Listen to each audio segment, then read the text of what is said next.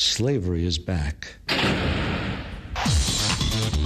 Welcome to a place where private business profit from a captive labour force, yet pennies are spent on medical services to a population in which the Indigenous, the poor, and the mentally ill are overrepresented. Where isolation, humiliation, and degradation are facts of life. Welcome to prison. It depends who's telling the story, I suppose. The prisoners would have one view, the people who work in the prison system would have another, and I think it's up to people to decide uh, you know, where, where the truth is. Give government propaganda and the media spin doctors the flick. And check out Doing Time for news, views, and tunes on prison issues from Guantanamo Bay to Christmas Island to prisons and detention centres everywhere. Every Monday at 4 pm on your community radio 3CR. We are still fired up and we're still talking about revolution. Hello and welcome to the Doing Time Show. This is 3CR Community Radio, 855 AM on the dial, streaming live on www.3cr.org.au. And a warning that this show may contain audio images of Aboriginal and Torres Strait Islander people who have died. This show is dedicated to asylum seekers and refugees, and it is the third show where I will be airing some interviews on some interesting High Court decisions, or a, an interesting High Court decision that has come through recently about asylum seekers and refugees and detention being unlawful. There have been lots of implications around that. It's a very complex topic.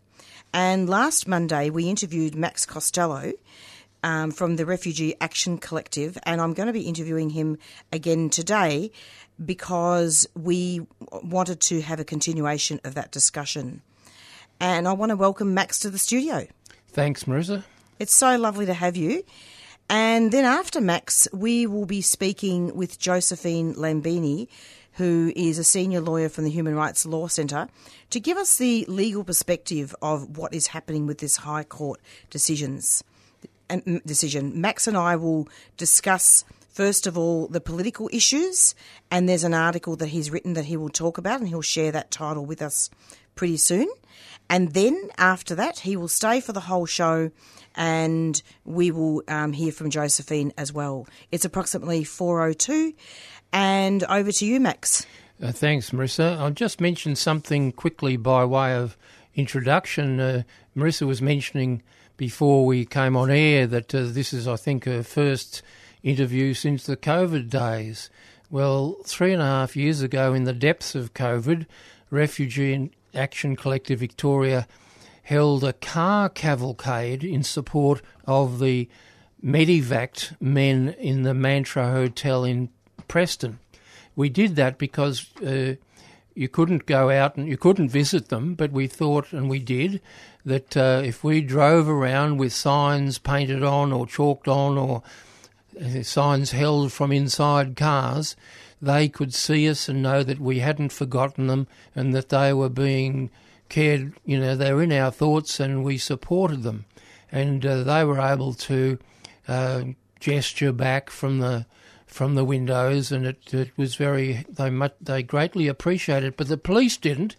They uh, issued uh, what people call an on the spot fine, a penalty infringement notice on about 30 RACVIC members and supporters for breaching, they said, a, a technical aspect of the COVID restrictions. Um, some people paid the penalty amount. Uh, some people wanted a day in court and they had that, but they pleaded guilty. But last Wednesday at Heidelberg Magistrates Court, three and a half years later, the magistrate um, oversaw the case against the remaining seven. And cut a long story short, the police case was ill prepared. Yeah. And the police said, "Oh, we haven't had enough time." And the mag- I'm told the magistrate said something like, "Oh, three years not enough." But I wasn't in the courtroom. I might have been a witness if the case had proceeded. But the next day, Thursday, the uh, police announced that they were dropping all charges. So they dropped all charges, even though they, Chris Breen from the Refugee Action Collective, wasn't even able to get to that protest because they raided his home. Yes, and and, and again, he escaped uh, uh, a finding of guilt because um, not because the charges weren't brought, but because of um, again, uh, I suppose you could say incompetence um, uh, on a legal aspect, um, and uh, so he he wasn't he wasn't it was case dismissed, I think. So that it's all you know in a, a, tiny little victory in one way, but every bit counts. And um, and uh, I was prepared to say, if called as a witness, that we knew from the likes of um, Moz and others how much they valued just the visual support. It was what kept them going. That someone cared. Um, and that's oh, why yeah, they, that was during lockdown. That was during um, lockdown, and the the the, the sort of reason for going, and, and, we said we were out there under under exception number four, providing care and compassion. So we that's thought right. we thought we were legal, and anyway, that's just a quick a quick uh, intro because it's very recent. Absolutely, and I do remember um, 2020. I was doing a lot of extensive coverage from home during lockdown, and we couldn't go anywhere. We had that five kilometre radius as well. Um, and I was doing a lot of um, interviews not only with Chris Breen but also with um, lawyers about protest and repression during the COVID. And it was just uh, a crazy time.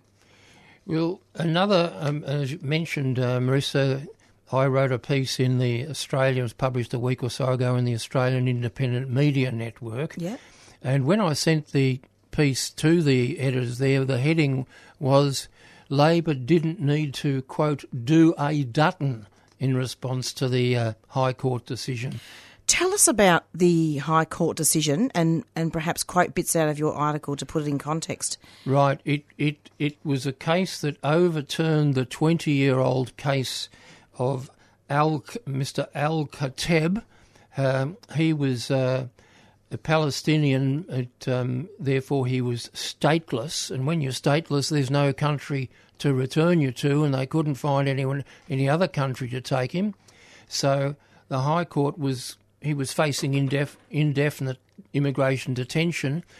By a narrow majority, four to three, the High Court held that it was lawful for him to be detained indefinitely. This case very similar uh, a stateless person and one who couldn't be. They tried 10 different countries, no one would take him. And uh, this time, a majority. Uh, we haven't got the written decision, but the recently appointed Chief Justice Stephen Gageler, G A G E L E R, he announced that, quote, at least a majority of the judges who'd heard the case agreed that indefinite immigration was unconstitutional. Just quickly on that, the, that means only the courts can uh, punish people, you know, by, for example, finding them guilty and sentencing them to prison. Uh, for years, the the High Court had taken the view that immigration detention wasn't punitive, it was only, quote, administrative. But if you're going to spend the rest of your life locked up, that's surely a, you know, the pub test, is, you know, that's clearly punitive, and that's what he announced, but we haven't got the written decision. But nonetheless, the government just had to act promptly and release, uh, I think it was 92 um, people who were in that situation. They were either stateless or couldn't be returned to any country. See, some countries won't take them back. Iran, for example, will not take people back. And so the Labor government, uh, it was the case was brought against Minister for Immigration Andrew Giles, but the uh, Home Affairs Minister Ms O'Neill, she took a bit of the running in the media commentary and said, yes, we had to release them. Not our decision. We argued against it. uh, Labor was arguing for indefinite immigration detention. Just think on that for a moment. But okay, the High Court decided we have to obey it and she set about releasing them, or her department did. But it was quickly announced that because some of these people had committed very serious offences, they'd served time in prison, Uh, then they went from prison to immigration detention to await deportation, but they couldn't be deported. They were either stateless or sending them back where they came from would put their lives at risk. Um, uh, or no one had taken them, so they were released. But what uh, Ms O'Neill announced was that via the visa system, the Labor government would impose very, very strict conditions to, quote, protect the Australian community. So, what does that mean, really? I mean, it's not really about protection, is it? Well, that's what was said. And I wrote this piece because I've been saying this for a while, and so have others, that when a non, when a citizen commits a serious offence, you know, it could be rape, it could be murder, it could mm. be whatever, that citizen found guilty, sentenced to prison, once he or she has served the time, he or she is released. Now, there are, with say child sex offences in particular, there are controls. They're placed on a sex offenders register. They're not allowed to obviously live or go near, uh, if it's child sex offending, uh, a school or where children are, and so on. So the criminal justice system already has for Australian citizen serious offenders a set of controls where necessary to protect the community. So that's the first point I make in my article that that since there are controls already on citizen offenders, um, well, no big deal. All citizen offenders are released, so uh, it should happen the same with non-citizen offenders. And okay, they they the controls would have to be via a visa condition. That's a, a technical difference, but look, in principle, it's the same. They've done their time, and as this show has said, I'm doubtless repeatedly, you've done yeah. your time. You you're out in the community again. Well, that's right, but not not for these these asylum seekers. And in fact, I think a couple of weeks ago, and we were starting to talk about this last week on Insiders. They were talking about some of the some of the measures that um, you know the, the Labor government wants to take now to to control these non citizens. Yes. Now I'll leave. There, there are conditions, and they've set up a new, not a sorry, not a new category of visa, but they've they've passed. It's gone through the Parliament, and there are now new sections in the Migration Act that create offences for breaching these new conditions, like um, wearing a monitoring device, otherwise known, uh, known as a, an ankle bracelet, um, reporting to authorities every so often, however not, and, and, and, others. But I'll leave Josephine to deal. With. Yeah, yeah, absolutely, uh, and it's because it's getting up to nearly four fifteen now, so I think we should have a couple of announcements, and then perhaps Josephine can come and I can ask her about this stuff. And then if you're happy to stay with me on the show, we can talk about it some more. How does that sound? That's fine by me. Okay, we're just going to go into an announcement. Stand in solidarity with Palestine this Sunday. With the most devastating attack ever launched on the people of Gaza, it's time for all of us to stand in solidarity with the Palestinian people. Israel has waged war on the Palestinians for the last 75 years. The Nakba, ethnic cleansing, occupation of the West Bank, East Jerusalem, and Gaza. Israel has now imposed a total blockade on Gaza and declared war, stopping food, electricity, and fuel, and launching an all out attack. We have to mobilise to show our support for Palestine. 12 pm, State Library, this Sunday rally to demand freedom and justice for Palestine. No war on Gaza. Free Palestine Melbourne is a 3CR supporter.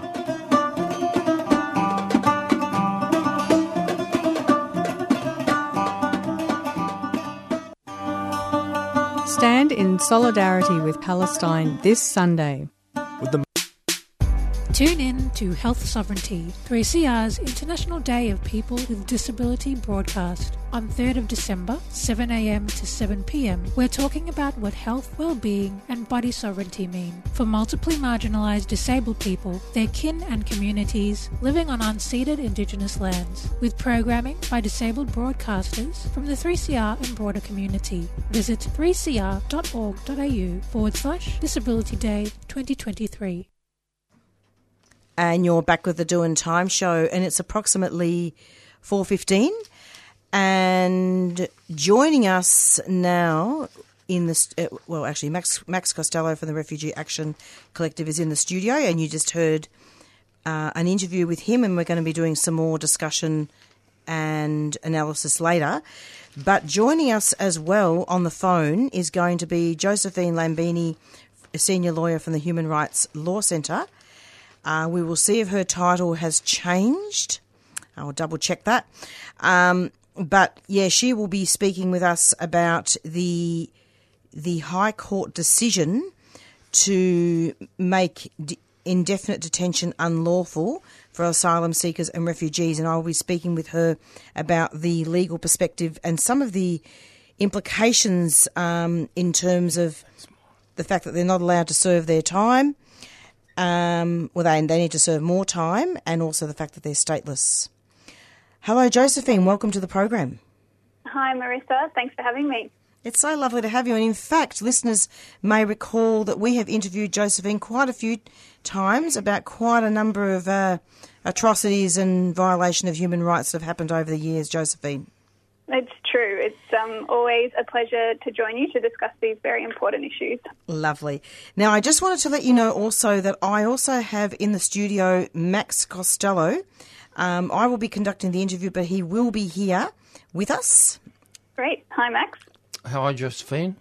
Yeah, so I, we're, we're going to be um, speaking about the political stuff again later on. Um, but for now, could you just talk to us a little bit about the work of the Human Rights Law Centre and indeed some of the stuff that's been happening in regards to this High Court decision, Josephine? Uh, definitely. I mean, it's a big, it's been a big, um, it's been a big couple of weeks, Marissa. Um, so the Human Rights Law Centre is a um, a community legal centre that's that's focused on um, trying to alleviate um, injustice and and work with um, communities across Australia to uh, improve our laws and improve equality.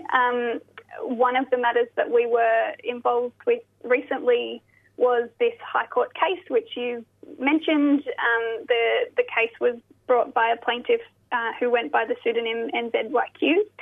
Um, and this was a case heard by the High Court a couple of weeks ago uh, that, uh, in a in a really hugely significant decision, the High Court uh, effectively ended the practice of indefinite immigration detention in Australia. So the court overturned a two decades old authority that had previously allowed the government to lock people up in immigration detention for as long as they wanted, you know, potentially for a person's whole life, um, simply because someone didn't have a visa and, and couldn't be removed from Australia. But the High Court um, in this case held that the government can no longer continue to detain a person if there's no real prospect that the government can actually deport that person in the foreseeable future. And so the court decided that ongoing detention in those circumstances is unconstitutional. Uh, so this was a, as I said, a really hugely significant decision, um, which has had um, really profound consequences for a lot of people. Max and I were just t- discussing um, before you came on air prior to, just about how um, people who are citizens can serve their time and go back into the community. And mm. yet, um, asylum seekers and refugees can't do that. Mm. The non citizens, I should say. And mm. that, what is that? Can you explain that from a legal mm. perspective and what happens there? Yeah, definitely. So it's a it's a really um, it's a really crucial difference that you point out. So every day, Australian citizens who have been convicted of a crime and have served their sentence are released back into the community. Um, and that's because our criminal legal system is supposed to allow for this concept of rehabilitation. So most people are allowed to go back to their families and their communities and, and get on with their lives. Um, now, people who happen to be migrants and refugees shouldn't be treated any differently, but um, because we have a an incredibly harsh um, visa cancellation regime in Australia, uh, what tends to happen to people who are visa holders um, is that if if they are sentenced to a term of imprisonment um, of a particular length, or if um, if that's been combined with a few other factors, the government um, very often cancels people's visas, and so at the conclusion of their sentence, they are taken from prison into immigration detention. Now, some people are then removed from Australia to their countries of origin, but for people who can't be removed, and so we're talking really about people um, who are stateless or people who are owed um, protection obligations, so they have no safe third country to go to. Um, they can't be removed, and so they end up staying in detention and they end up stuck in detention for years upon years. And um, up until very recently, the government was perfectly content to allow people to stay there potentially for the rest of their lives. Um, the government had not provided any sort of pathway to um, freedom or, or any solution to this situation. So, I don't understand. I mean, it, it, mm. it, it doesn't make. it doesn't make any It actually doesn't make sense. and this is why I invited Max Costello from the Refugee Action Collective to join me in the studio today, why I spoke to him last week, and why I've actually got you on air today. And at the end, getting towards the end of our interview, I'm going to ask Max to, to comment on what you've said, if that's okay, Josephine. Mm, but before we do that, I mean, what does it all mean in practice? I mean, in terms of if they're staying in det- detention, mm. isn't that unlawful? Well, it is now, um, but it wasn't until until the High Court's decision a couple of weeks ago. And now, and so and so now, now we have a situation where it's very clearly unconstitutional for the government to continue to detain someone if there's no realistic chance that the government can actually deport a person. So the High Court's decision isn't, unfortunately, isn't going to undo this visa cancellation regime that we have. So there are still going to be people who, at the end of their prison sentence, are really unfortunately taken to immigration detention, and some people will continue to be removed from Australia. But the people who are impacted by this court decision are the people who can't be removed from Australia, and so now the High Court has said that people in this situation must be released into the community. And yet, and yet the government is wanting to put in uh, quote safeguards unquote. That's right. And so last week we saw this incredibly disappointing knee-jerk response from the government, which further punishes these people who have just been released from years and years of indefinite immigration detention. Um, it's it's a it's a set of laws that were rushed through Parliament to impose some draconian conditions on the visas that people are being issued when they've been released from detention. Um, there's about 10 mandatory conditions that are being applied to people's visas um, that are being applied regardless of people's personal circumstances or, or whether they've ever committed an offence or not. And so these conditions involve things like ongoing monitoring, restrictions on people's movement and activities. Um, some people are going to be subject to nightly curfews and forced to wear ankle bracelets, so to be subject to 24 7 electronic monitoring. And perhaps the most concerning part of all of this is that some of those conditions are now being enforced with the threat of criminal sanctions. So a breach of some of these conditions comes with a mandatory minimum one year imprisonment sentence. And so people are at risk of going to prison for something as simple as failing to tell the government about a new housemate that moved in with them, or forgetting to tell the government that, that they went for a, a weekend trip interstate, for example, or, or they got home a few minutes after curfew. And so the people who have been released as a result of this court judgment are now being subjected to this this ongoing monitoring and control regime that is that is harsher than anyone else in the Australian community is, is subjected to.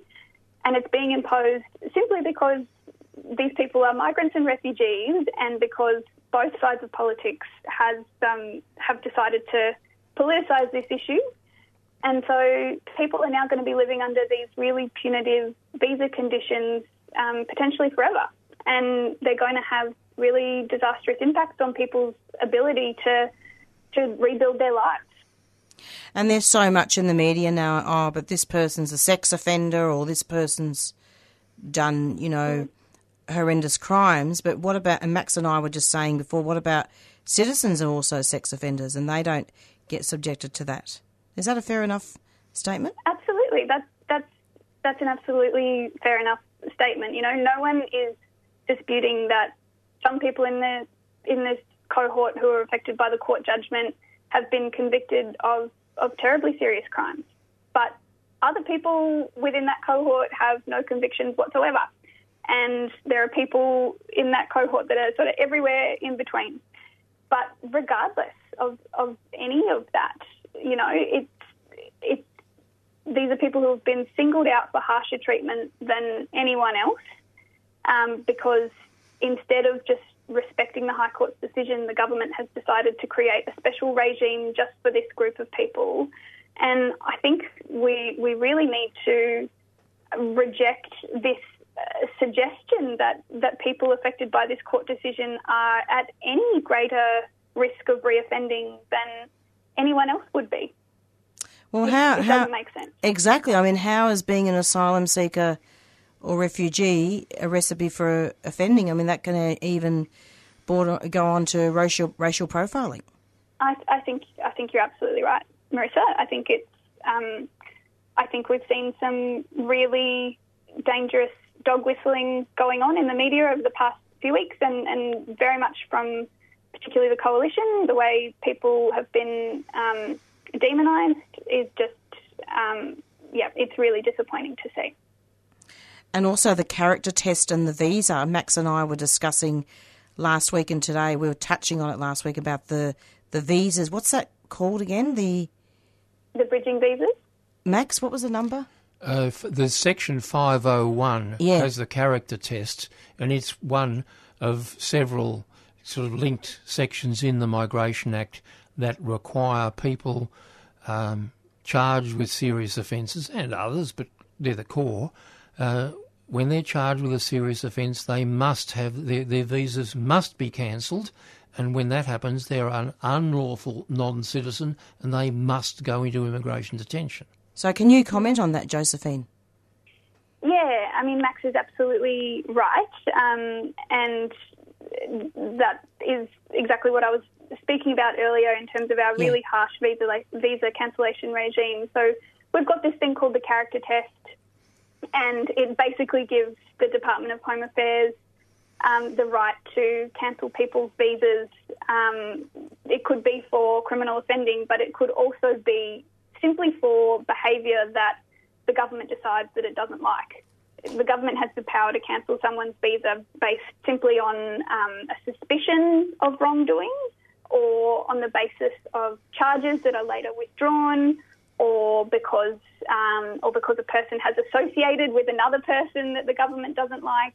It's an incredibly wide-ranging test. It's an incredibly broad power that the government has to cancel people's visas. So you can see how people end up in this in these circumstances of being stuck in immigration detention um, for years uh, through a, a whole range of different uh, different pathways and experiences. And so the the people that we're talking about who are affected by this court judgment are a really um, a really varied group of people. Could that not set a precedent? I mean, an injury to one is an injury to all. Uh, Mm. Set a precedent for activists or people that you know, protesters, or even people that are citizens, Mm. uh, like you know the anti-terrorist legislation that they had in over in uh, the Patriot Act in America. You know, it sounds Yeah. like the asylum seekers perhaps are used as being used as, as guinea pigs for wider it's a- legislation. It's a really slippery slope, Marissa. I It think is. you make a really good point. Um, this concept of subjecting people to monitoring conditions, regardless of any actual risk that they pose or any um, subjective assessment or any oversight of a court. I think this is incredibly dangerous. And to couple that with mandatory minimum sentences for breaches of visa conditions, this is this is a, a huge overreach from the government, in my view. It's the first time that the breach of visa conditions has been criminalised. So that is that's a new line that we have crossed. Um, and I think I think that these are punitive and unreasonable and unjustified laws.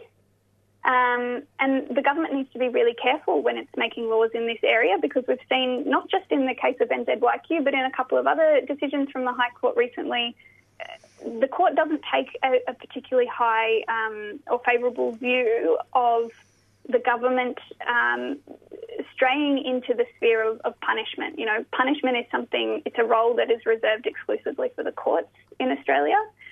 And um, the government needs to be very wary of, um, of imposing uh, laws and conditions that, that could be punitive.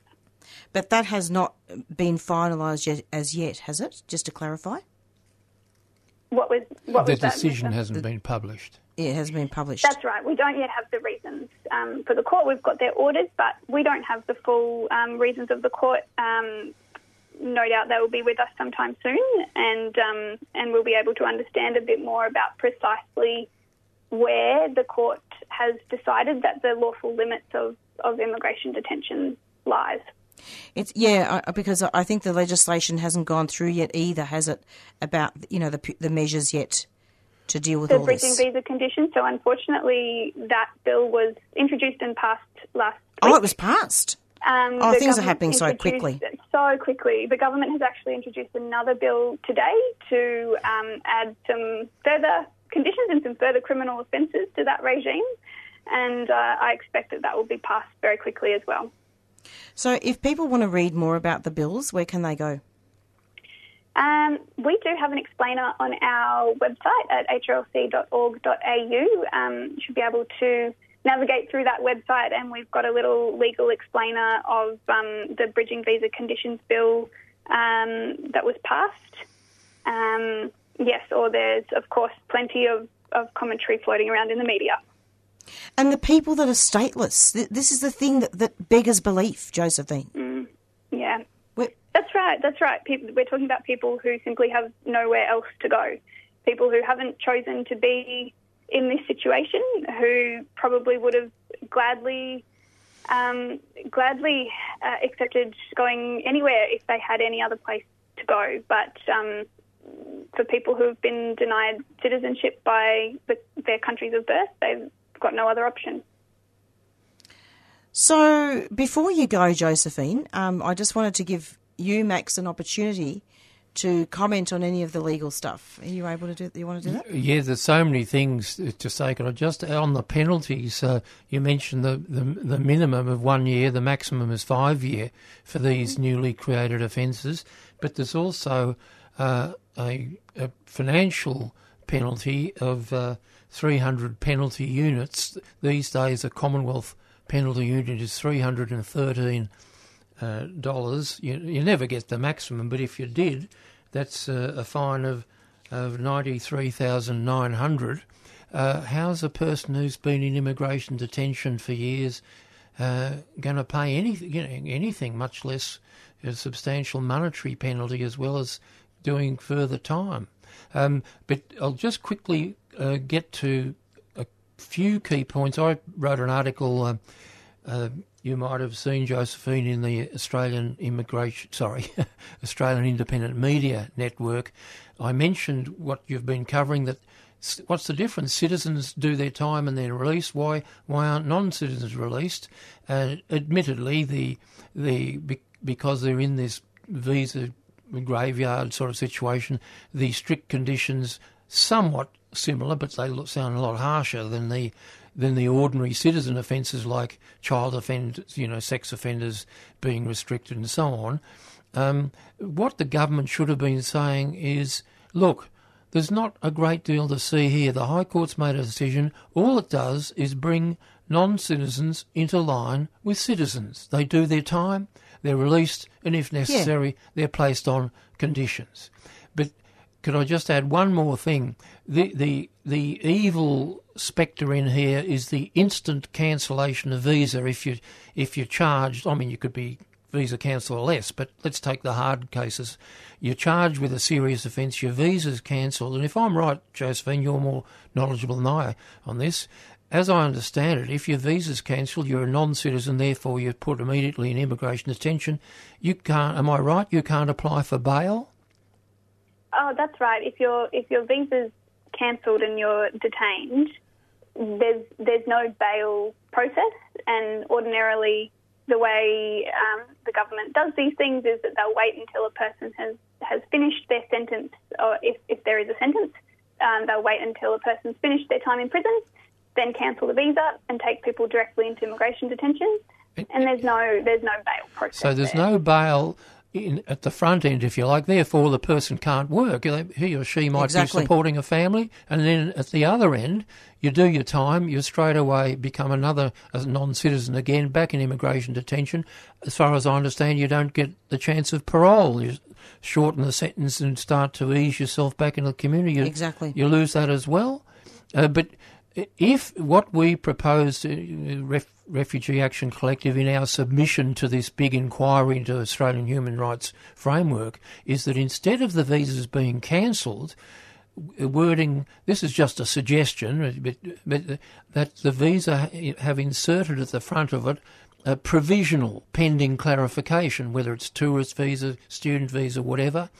Uh, you therefore can remain out in the community on bail. If you could be, uh, you know, refuse bail, but you, you you could you needn't be. And then when you finish your sentence, um, the question arises: as should your visa be restored, or perhaps another visa? But it, it, this this 501, the, the the government claims for its monthly uh, statistical bulletin that over 90% of immigration detainees have a criminal record. Well, that's because they cancel the visas and put them in jail and tie them up.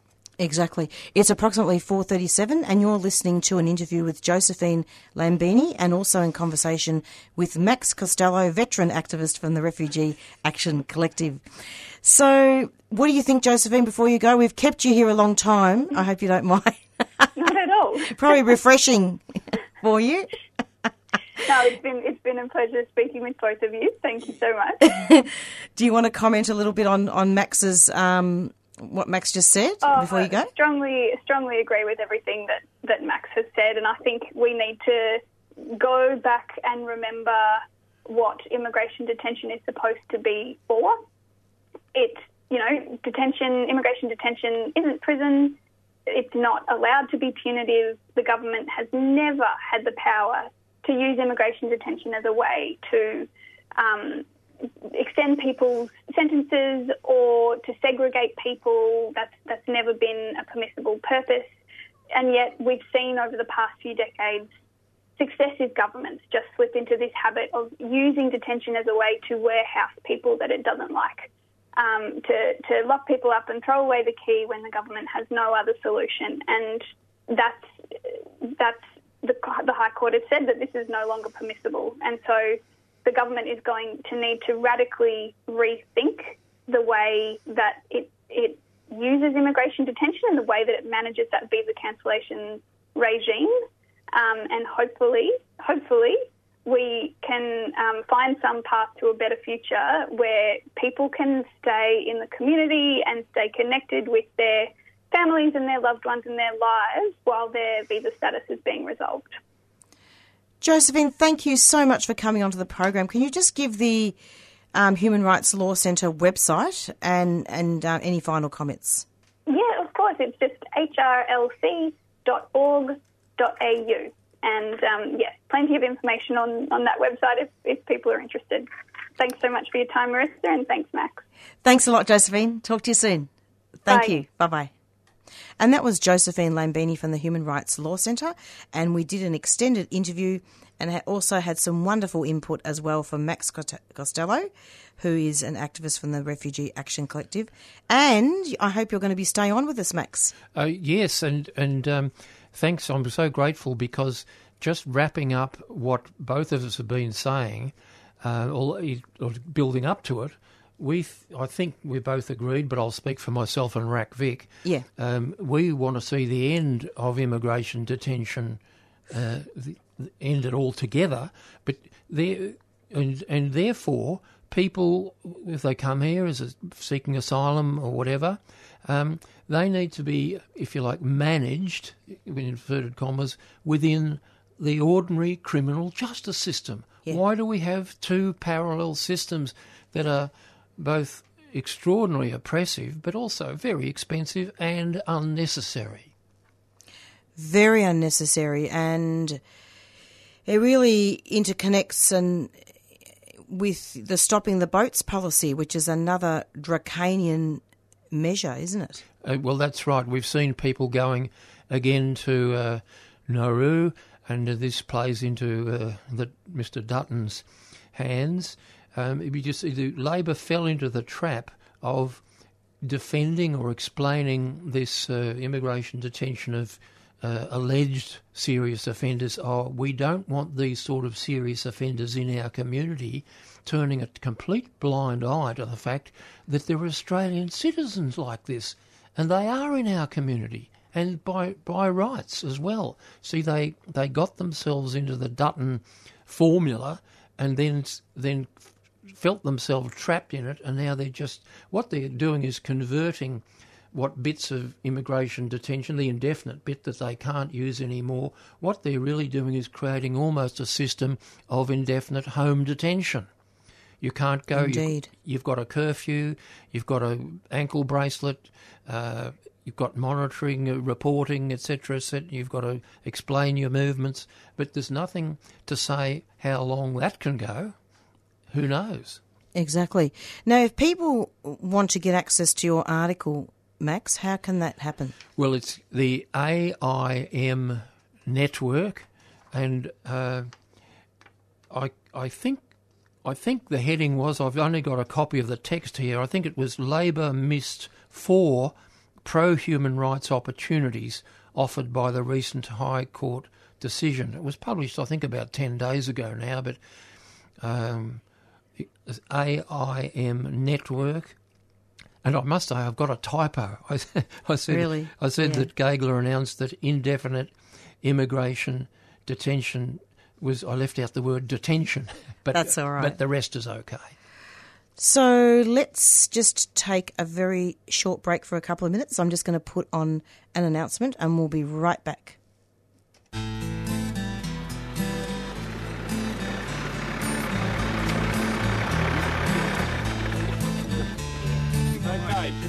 A uh, logging operation. Any person found within this coop is offending. Can they please leave? You're allowed no closer than the bridge down the track there. Any person that's found in the coop will be arrested and charged. I direct that you all leave now. GECO's turning 30 and we're having a party. The Goongerah Environment Centre has been fighting to protect East Gippsland's forest since 1993 and we want a party with you. There'll be music, performances, food, drink, old friends, and new friends. What better way to celebrate the end of native forest logging in Victoria? From December 1st to the 3rd in Goongerah, East Gippsland. To find out more, go to geco.org.au. GECO, 30 years fighting for forests. Get down to the party. Celebrate with us. A 3CR supporter.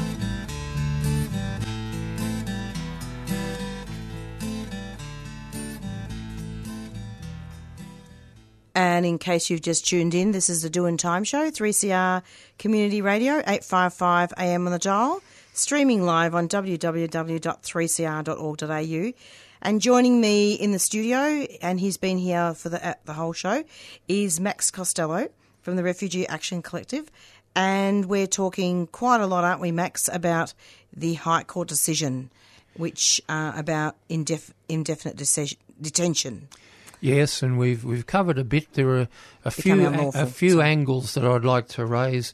I mean, one, it, there's um, something I don't I can't recall where I read it, but it was online or in a in a. I look at Liberty Victoria's um, list of relevant publication. Might have been one of those, but it it, it announced that the the defendant in the case, the High Court case, who goes by they never use proper names at NZYQ. He is now, as a child sex offender, uh, he is now receiving counselling to help him deal with that uh, perhaps tendency of his behaviour, and uh, he's getting the sort of treatment that he should have got all along. I mean, the people in immigration detention are under the control of the Home Affairs Department and a unit within Home Affairs. A lot of people think it's like a separate police force. It's not.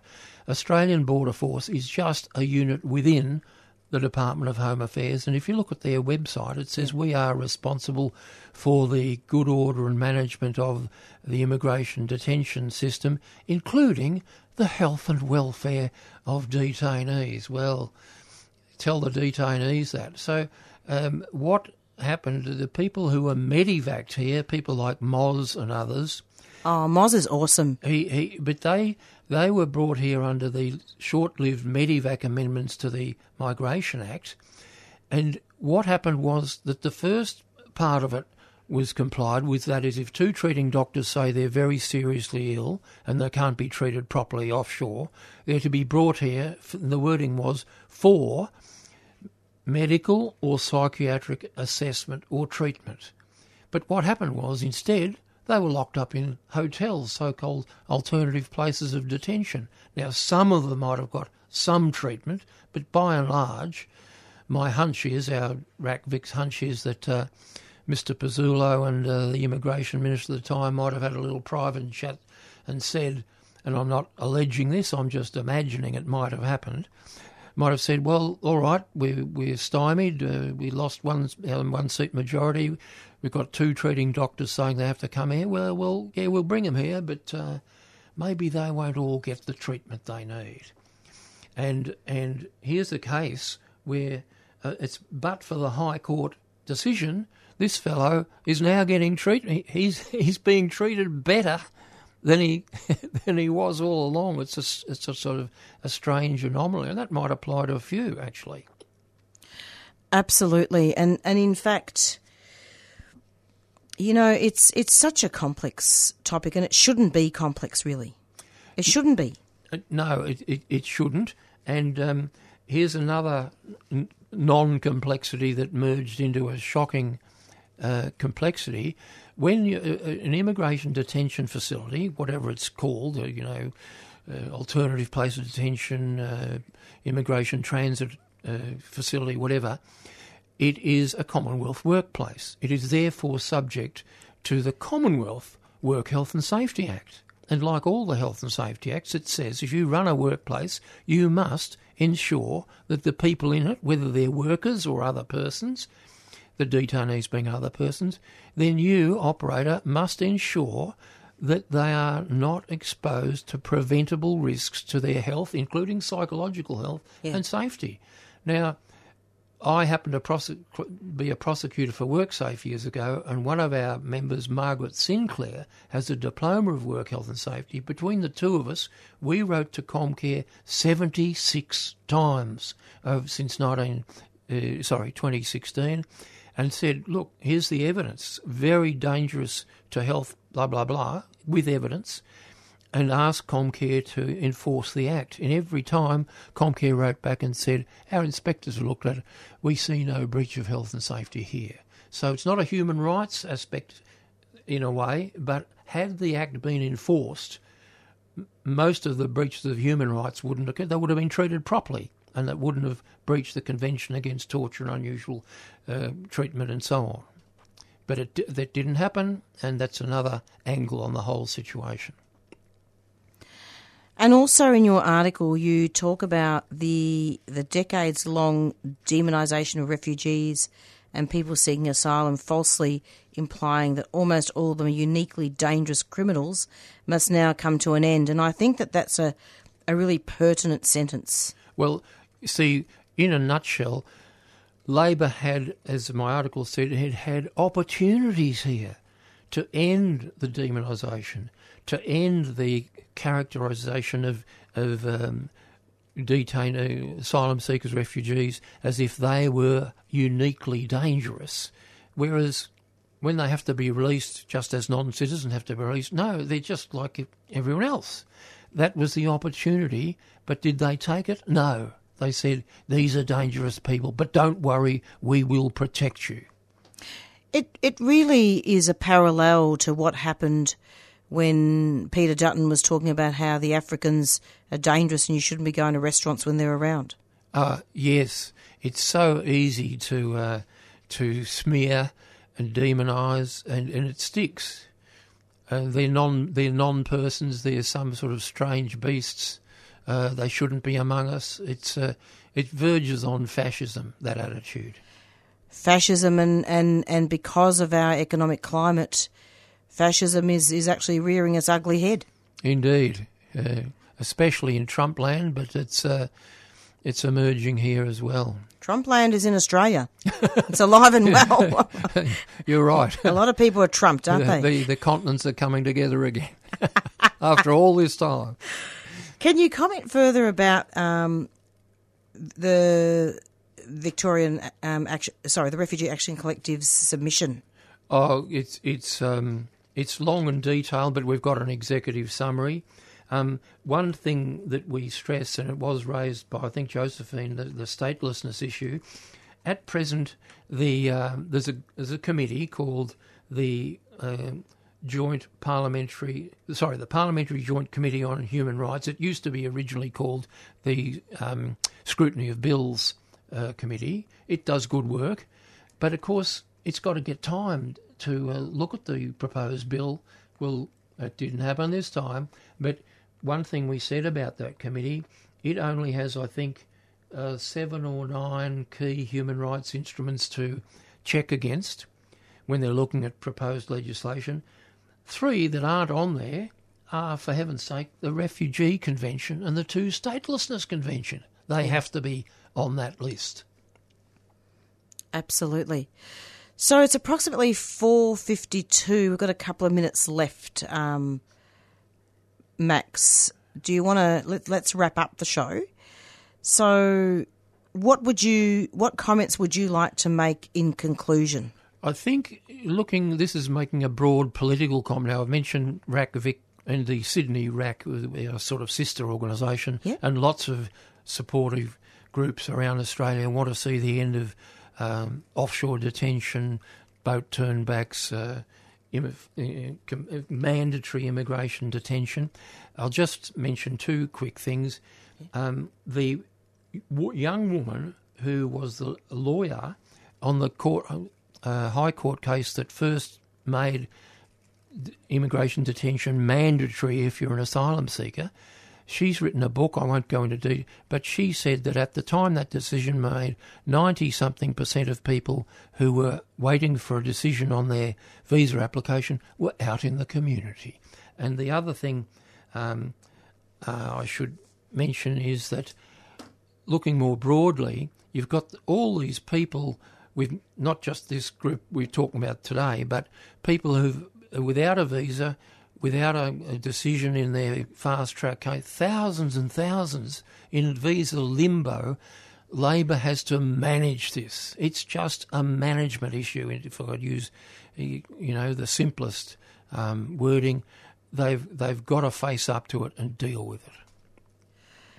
Indeed, and uh, look, there are there are a few examples too of some people um, that that have been impacted by this decision. I mean, I think there have been a few a few people um, in detention that have had court cases, haven't they, prior to this decision? Isn't it? Yes, and um, I think there's an appeal. There's a fellow uh, who's who's uh, put a, uh, an appeal. I think you'd call it. Uh, I think it's probably going to the High Court.